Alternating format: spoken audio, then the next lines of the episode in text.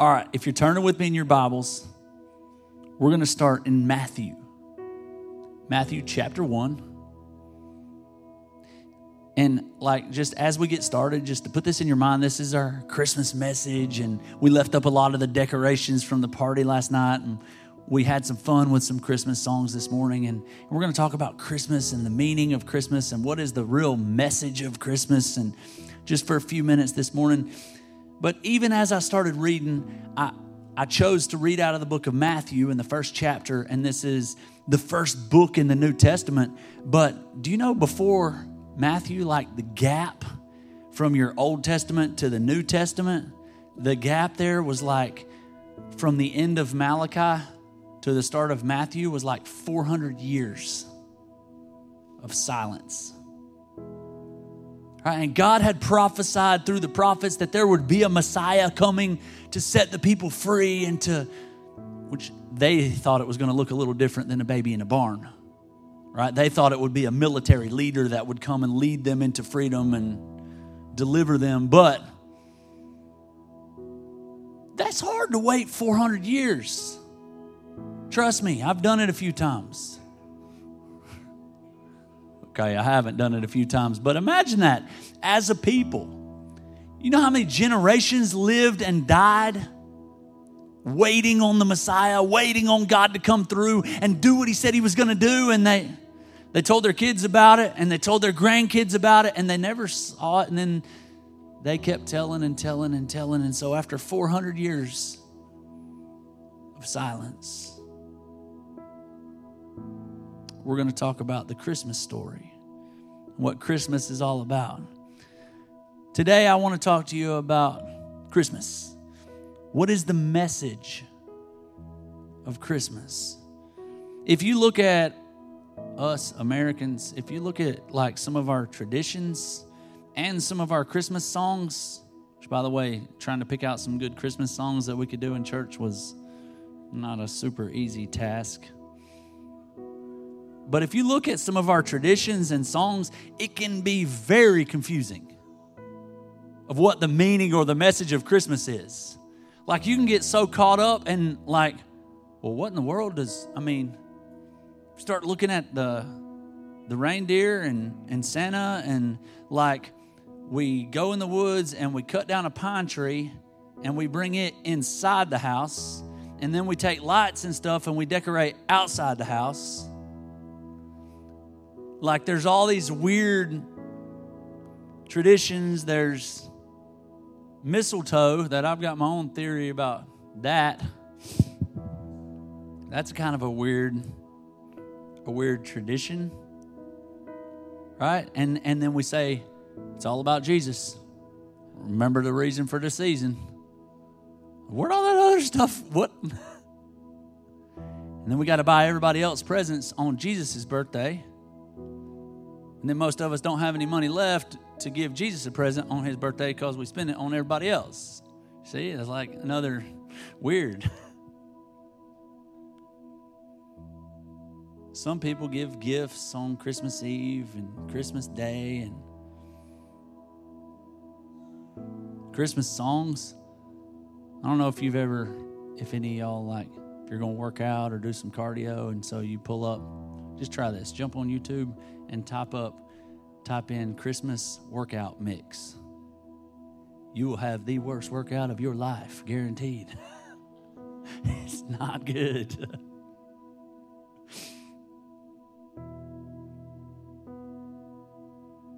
Where are you, Christmas? Ah, come on, one more rep. Not good for pumping you up. Or I heard this week, I heard that song. Uh, y'all remember that old song, uh, Angels Among Us? I heard that song this week, and, I was listening to it like, Oh, I believe. But then the verse where it says, I was walking home from school on a cold winter day. Took a shortcut through the woods and I got lost along the way. And I'm thinking, man, this kid, Did he not have parents? He's walking home on a cold winter day and he's trying to get home because he's freezing and he cuts through the woods and gets lost. And in the song, if you go listen to it, it says it got dark outside. So this poor kid's lost in the woods in the freezing cold and in the dark, just trying to get himself home from school. And then it says, A strange old man took me by the hand and led me home. That's creepy. You were alone in the woods freezing, and there's an old man spying on you. but I believe in angels. or you remember that song, uh, Do You Hear What I Hear? I think, oh, that's a great Christmas song. Yeah, we could have we could have sang that one this morning. Do you hear what I hear? Great song, right? No, crazy. It's kind of like psycho. Like if you really think about what the words are saying, said the little lamb to the shepherd boy. Er. The little lamb's talking to the shepherd boy. It started to make you wonder how much eggnog shepherd boy drank. Do you know what I know? A child, a child shivers in the cold. Let us bring him silver and gold. Let's bring him a blanket. Well, he may freeze to death, but he'll be rich when he dies. Give the kid a blanket. I mean, if you we just think, oh, what a cute, beautiful Christmas song, but really, does it all these songs and traditions and stuff? Does that make sense, or does it distract from the meaning? Do we remember? What is it really about? Look at Matthew 1, verse 18. Here it is. Here's the message of Christmas. Now, the birth of Jesus Christ was on. Now, the birth of Jesus Christ was on this wise. When, as his mother Mary was espoused to Joseph, before they came together, means they hadn't slept together, she was found with child of the Holy Ghost. See what I mean? Weird. We're reading history and it didn't really make sense. It was like, huh? She's pregnant. Holy Ghost is the dad. I don't. Right off the bat. Then Joseph, her husband, Listen to this part being a just man and not willing to make her a public example, was minded to put her away privately. I want you to put yourself in Joseph's shoes for a minute. He thought she was lying to him. He thought she had cheated on him, and rightly so. Nobody hadn't Nobody had ever been pregnant by God up until this point. Right? If, I mean, so Joseph thinks that she's a liar, that she's a cheater, that she's untrustworthy, that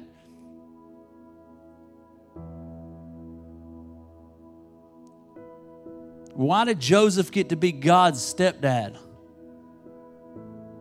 Think about that. Why, why was he the one? I mean, we read the scripture where Mary was told by the angel, and, and it tells us that, that Mary was highly favored or God's favorite. And Mary, but why Joseph get picked? I think it was because of this. Why he was the guy. We just read it. Being a just man and not willing to make her a public example. He was a just man. Not just a man, a just man. See, in his mind, 100% she was in the wrong. And as a Jew, he had a right to publicly humiliate her. Right? To put her out, to punish her, to have her locked up and do all kinds of things and and it would have been right. It would have been what he taught he was taught is the right thing to do. Punish her for her wrongdoings. For humiliating him and his family. Do you want to father something great? Mother something great in your life?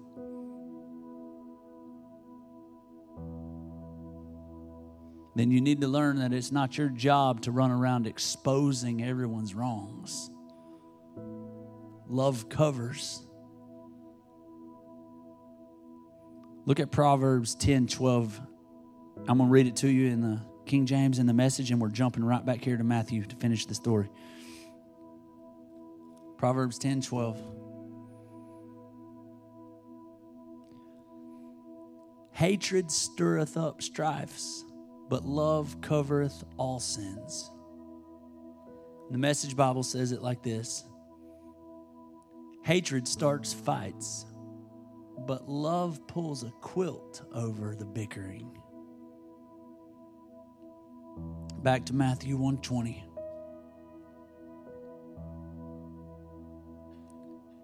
But while he thought on these things, behold, the angel of the Lord appeared unto him in a dream saying, Joseph, thou son of David. Joseph, thou son of David. I know who you are. I know your family. I know your lineage. Fear not. He said, Don't be afraid. That's the very first thing the angel said to him Fear not. Don't be afraid. Why? Because fear will stop you from your destiny every time. See, you are called to be the father or the mother of greatness, to birth Christ in your life and in your world. But fear, fear will stop you. Fear of what people think, peer pressure, peer fear. There's all kinds of fear but what fear does is makes you average. Fear makes you one of the crowd. He said, Fear not to take unto thee Mary thy wife. For that which is conceived in her is of the Holy Ghost. But it, God, it doesn't look like I thought it would look. Yeah, God, I hear you, but my life doesn't really look like I thought. You know, I, this isn't the idea that I had. That's not what I was praying for. This is going to be embarrassing. It doesn't look like I thought it would. Verse 21 And she shall bring forth a son, and thou shalt call his name Jesus for he shall save his people from their sins or from death. Now, all this was done that it might be fulfilled, which was spoken of the Lord by the prophets, saying,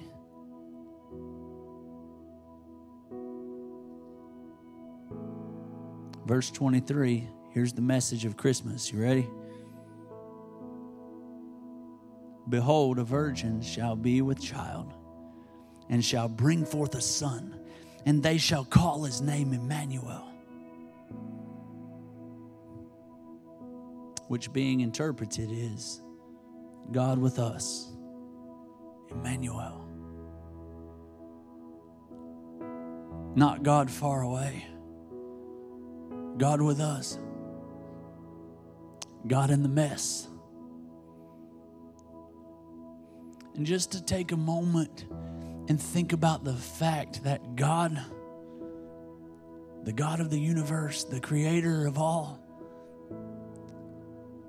he chose to taste death, to feel pain. Imagine the worst pain you've ever felt pain from loss, physical pain. The, he felt it all. And not only did he you know, have to endure it. He chose to feel that pain, to come in flesh and blood and step into a moment of history, to step onto our timeline. From the manger to the cross.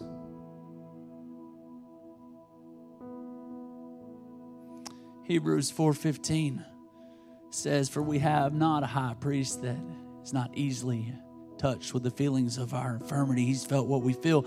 2 Corinthians 5:21 says he who knew no sin became sin so that we could become the righteousness of God. He became so that we could become. God's in the manger and God's in the palace. God's in the factory, and God's in the home. God's in the pain. He's there. So, what I'm trying to say is, you are the reason for the season. You are. I am the reason for the season. What well, I thought Jesus was the reason for the season. Yeah, but Jesus wouldn't have come if he didn't have a reason. Well, why'd he come for us? So that we could be in relationship with God. Right? So that we could come from death to life, that, that we could be free of our sins, that, that we could live the life that he walked around talking about that he told stories about, and that we could be partakers of the kingdom. But we're the reason. If it wasn't for humanity, he wouldn't have come. Jesus was God's gift to mankind. If you skip on up to chapter 2, verse 1, staying in Matthew now, when Jesus was born in Bethlehem of Judea in the days of Herod the king, behold, there came wise men from the east to Jerusalem, saying, Where is he that is born king of the Jews? For we have seen his star in the east, and we are come to worship him. Automatically, these wise men, they saw a star. They knew the king of the Jews was being born and they came and where'd they go? To the palace. Where else are you going to find a king?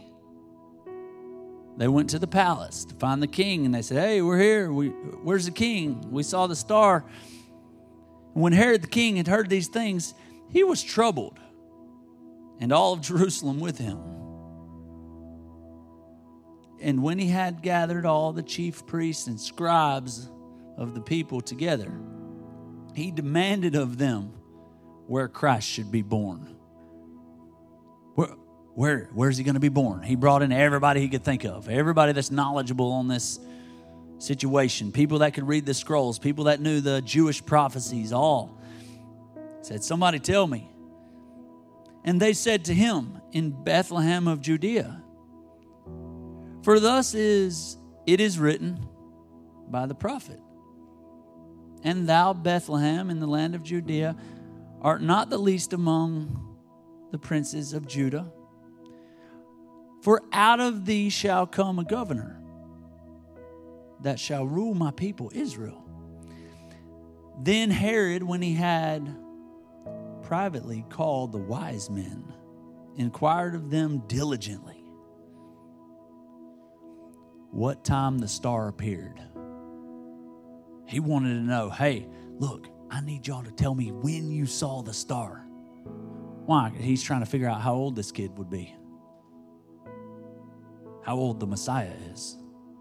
Like, did y'all see this thing like 30 years ago, or y'all just like just now getting it? He's trying to get more information out of him. He's he's trying to figure it out.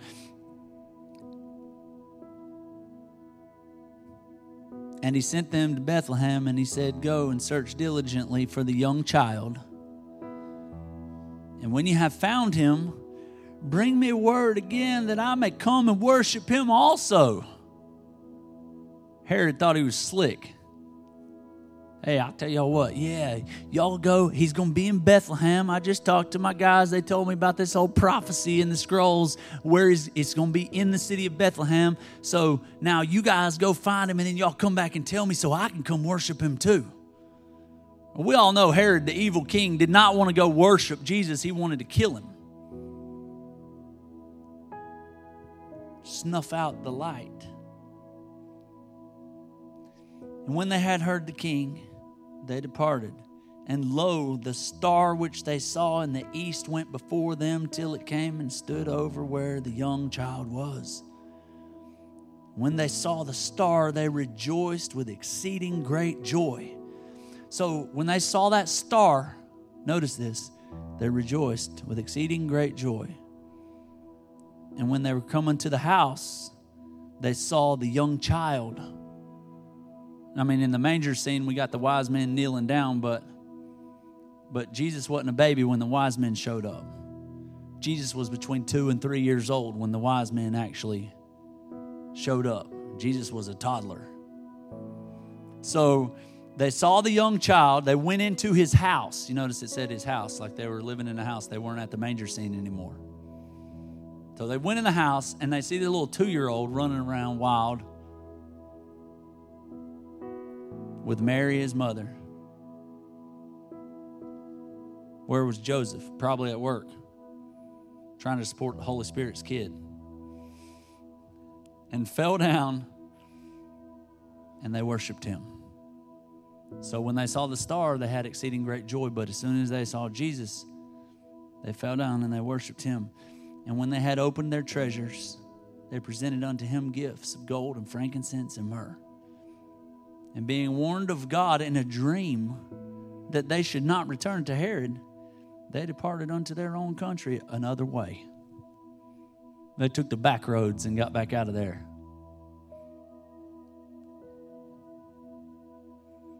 The wise men came when Jesus was about two years old. You see, they went to the palace first, because in your mind, that's, I mean, that's what you're expecting. So I don't know about you, but I would say if you've obeyed God at all, you've probably run into this where it doesn't look like you thought it was going to look. And I know if you've tried to run after the purpose that God has on your life, if you've chased your calling, then you've run into some times where it didn't look anything like you thought it was going to look even a dream, a vision from God, it changes as we get closer to it and it looks different. I can look back on my life and I know that I know that I know God called me to do something or told me to do something, but it's changed as I got closer to where it doesn't look like I thought it was going to look.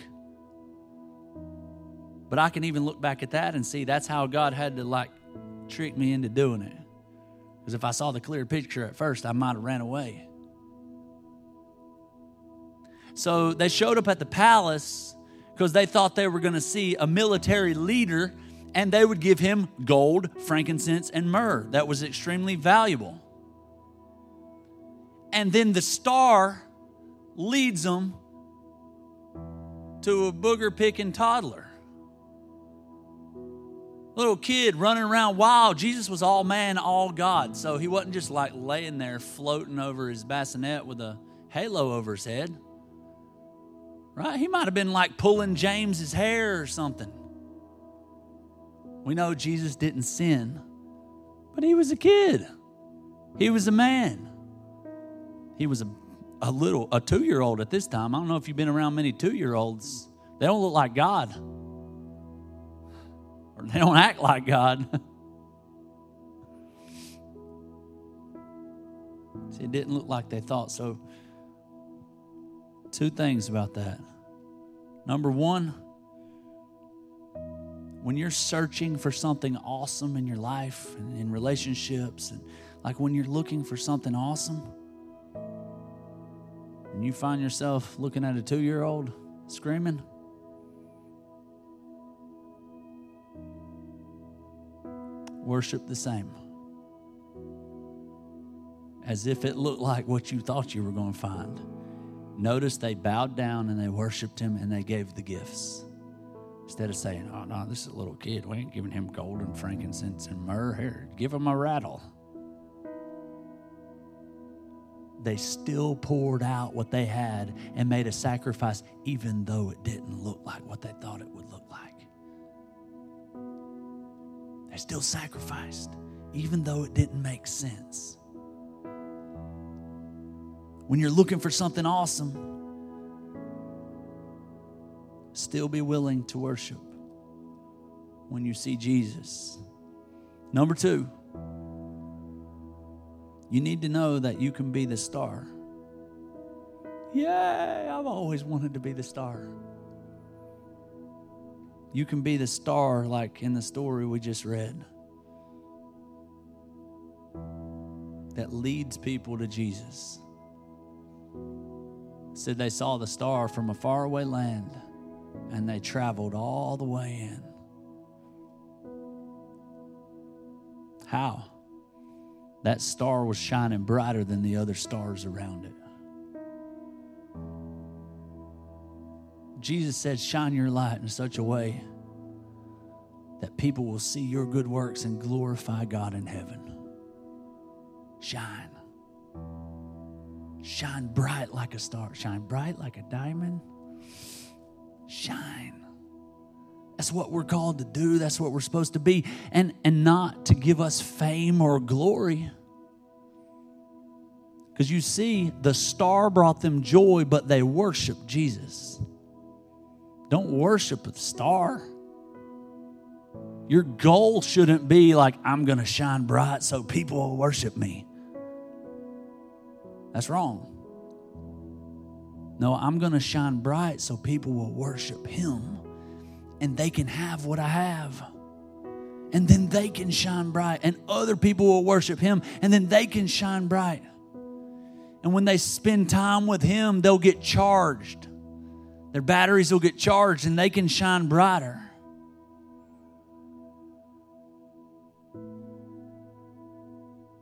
So, how do we shine bright?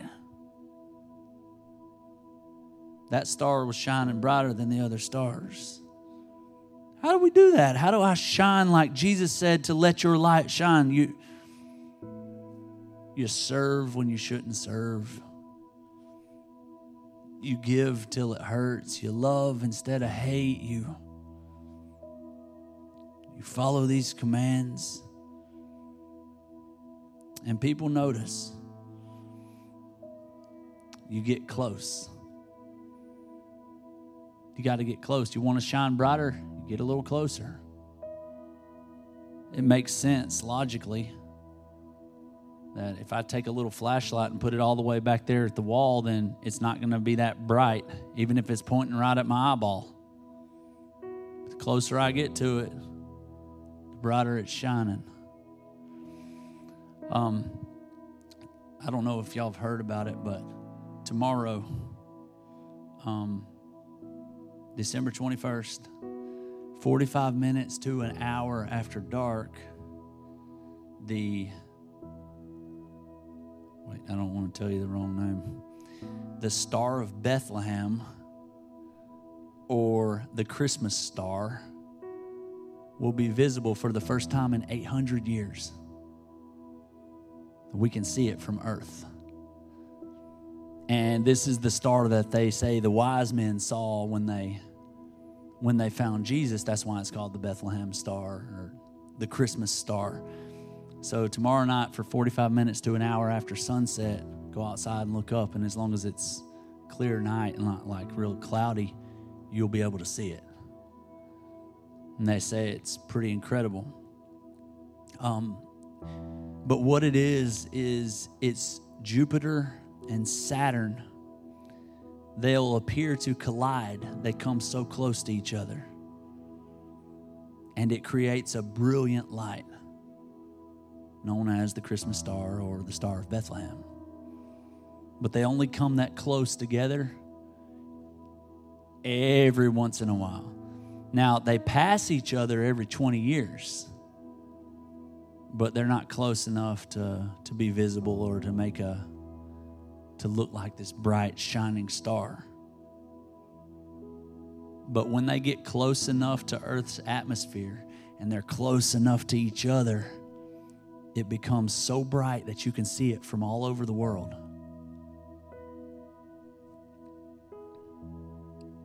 When something gets closer, it gets brighter. Think about this. Who in your life has been a star? I guarantee you that you could think of at least one person. You're here in church, you've probably had some stars.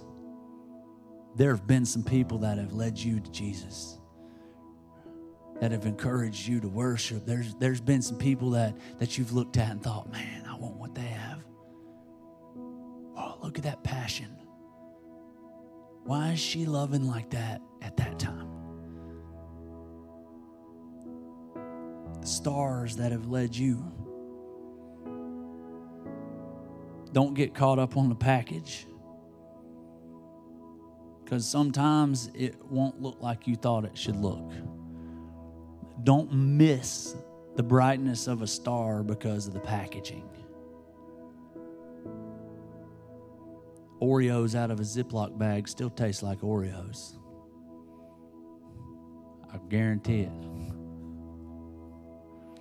As long as you don't get caught up on that Ziploc bag.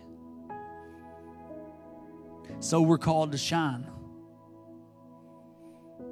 And we should influence people. How do we do that? I started a few days ago just saying this little prayer when I first wake up in the morning, and I, I would challenge you to say it. It's two words. Wake up every single day and pray this. It's going to be simple. Use me. Hey, God, use me. It's, it's just an open invitation. Right? I don't have to tell him how. I don't have to tell him when. He's God, he can figure it out.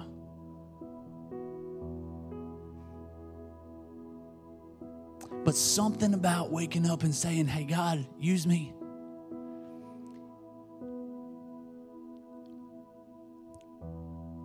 It's like it opens up your heart and your mind. It aligns your heart with His heart. And then as you go forward through the day, you like the first person you meet up with, you're thinking to yourself, is this going to be the time he's going to use me? They're about to need something. Is there something I could say or give to this person? They just cut me off. I should smile and wave. Maybe that's how God's going to use me. It just aligns your heart and mind. It's, it's two words, but I promise He will. He'll set up opportunities all day long. And what happens is you become aware. And you will be used more and more. Okay, so how do I do it? Like how do i shine? How do i leave a mark? How do i how do i lead more people to jesus? How do i get more of my friends to come to church? Or how do i i don't whatever it is for you. How can i shine brighter? How do i get closer? How can i i be used? I close by reading you this scripture what paul wrote to the early church and they were having some problems he wrote this to the Colossians. They were going through kind of a rough time, and Paul just gives them some, some instructions. And it's instructions to us in this crazy world that we live in. And this is how you shine. This is how you live out the message. It's in Colossians 3. We'll start reading in verse 12. So, chosen by God for this new life of love. Dress in the wardrobe God picked out for you. Right there. He said, Paul tells them, dress in the wardrobe that God picked out for you. There is a wardrobe that God picked out, but He won't make you wear it. Right? Jesse's trying to teach Sky how to match his clothes. But he's gotten to the age where mommy doesn't need to lay out everything for him to wear. We provided him with clothes that match. But he has to choose to wear them. We've provided him with pants to wear when it's cold outside. But he can get up and put on shorts. I should have used Titus as an example. It'd be 26 degrees outside and he gets up and puts on basketball shorts and a t shirt to go to school. Like, we've provided you with a jacket. It's the same with us.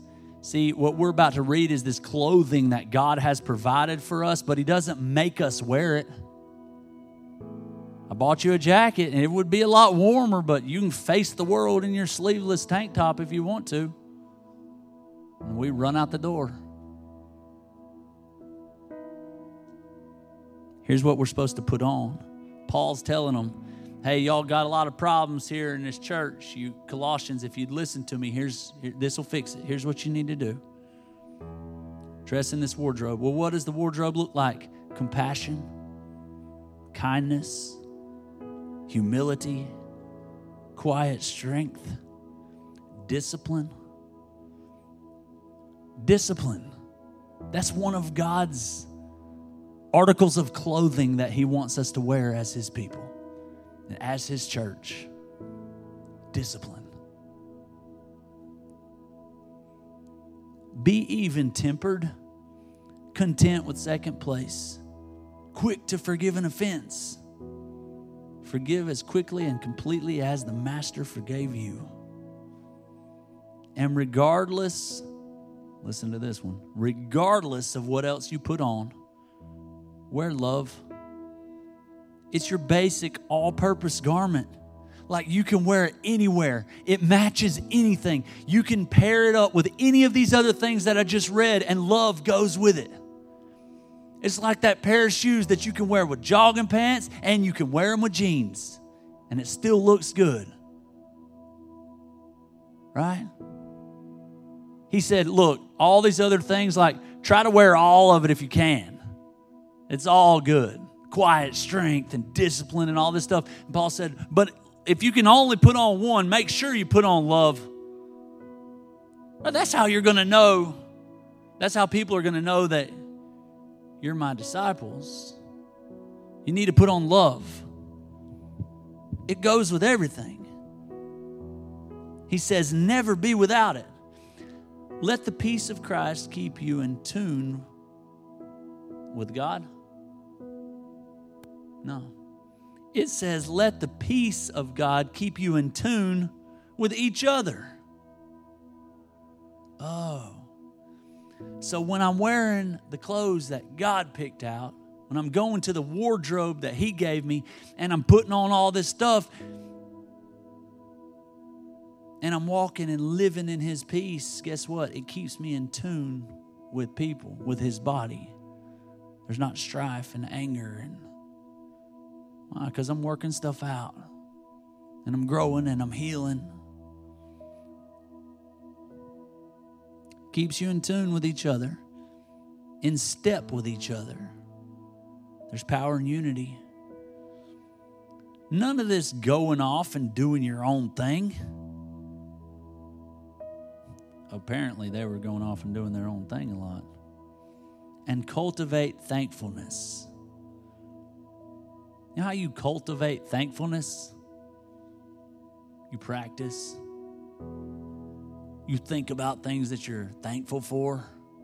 You tell people that you're thankful for them and why you're thankful for them, and you thank people for the things that they do. And it, it's just you practice, you cultivate thankfulness. You want to look like God? You want to shine bright? Then be thankful, be grateful.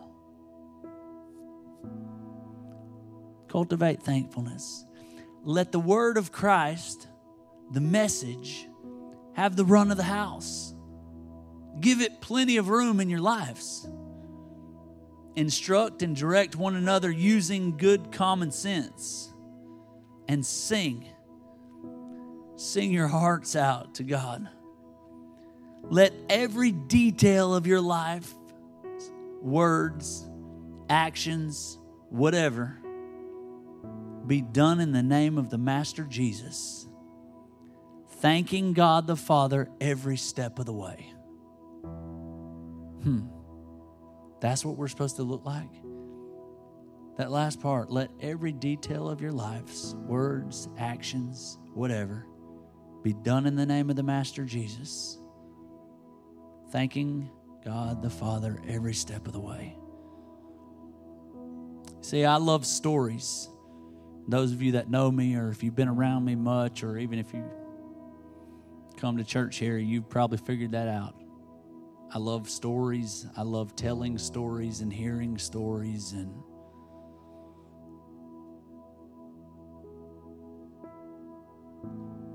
And stories can be a very powerful tool.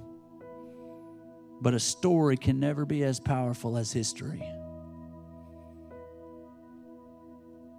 Stories, yeah, they can be powerful, but they're not as powerful as history. Jesus told stories. That's what parables were. It was stories with a meaning, stories with a purpose, trying to teach you something with a story. So stories are good, and Jesus used stories as the what he used most often. But they're not more powerful than history. See, I just read you history when God became man, took away our sins so that we can put on love and we can forgive and just like he forgave us. The history of Jesus, the God man, it's way more powerful than the parables that Jesus told or, the stories. It, it's history, it's what happened. And it was for us that God stepped into human history. I want to be the proof of God's presence in this moment of history. I love that I can tell stories, but more than tell a story, I, I want my life to be the proof that God is here and real. I want to live in a way that I shine. And not for my glory or my fame, but to bring people to Him because I've found life. And you should too.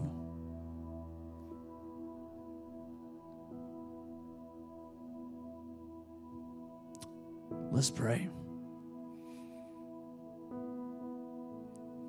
God, thank you for sending your son as a baby. God, thanks for sending him to a barn and not a palace. Thank you that you're not afraid of brokenness. You're not afraid of a mess. And thank you that we can't figure you out.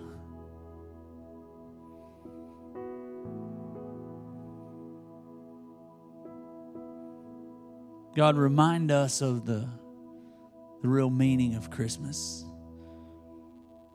And as we sing songs and, and we give gifts and we eat good food, and if we get to see friends and family, and help us to shine, help us to be a witness and a light to all that we see and come in contact with. God, we love you. Thank you for what you're doing. What an odd thing that here, thousands of years later, we would talk about a night, that we would call that night divine. thousands of miles and thousands of years later, we're still here talking about a story, a piece of history where you changed everything for us. And we're the reason for the season. God, we love you and we thank you for, for coming. Thank you for living and dying, showing us how to live. Help us to look like you, Dad. In Jesus' name, amen.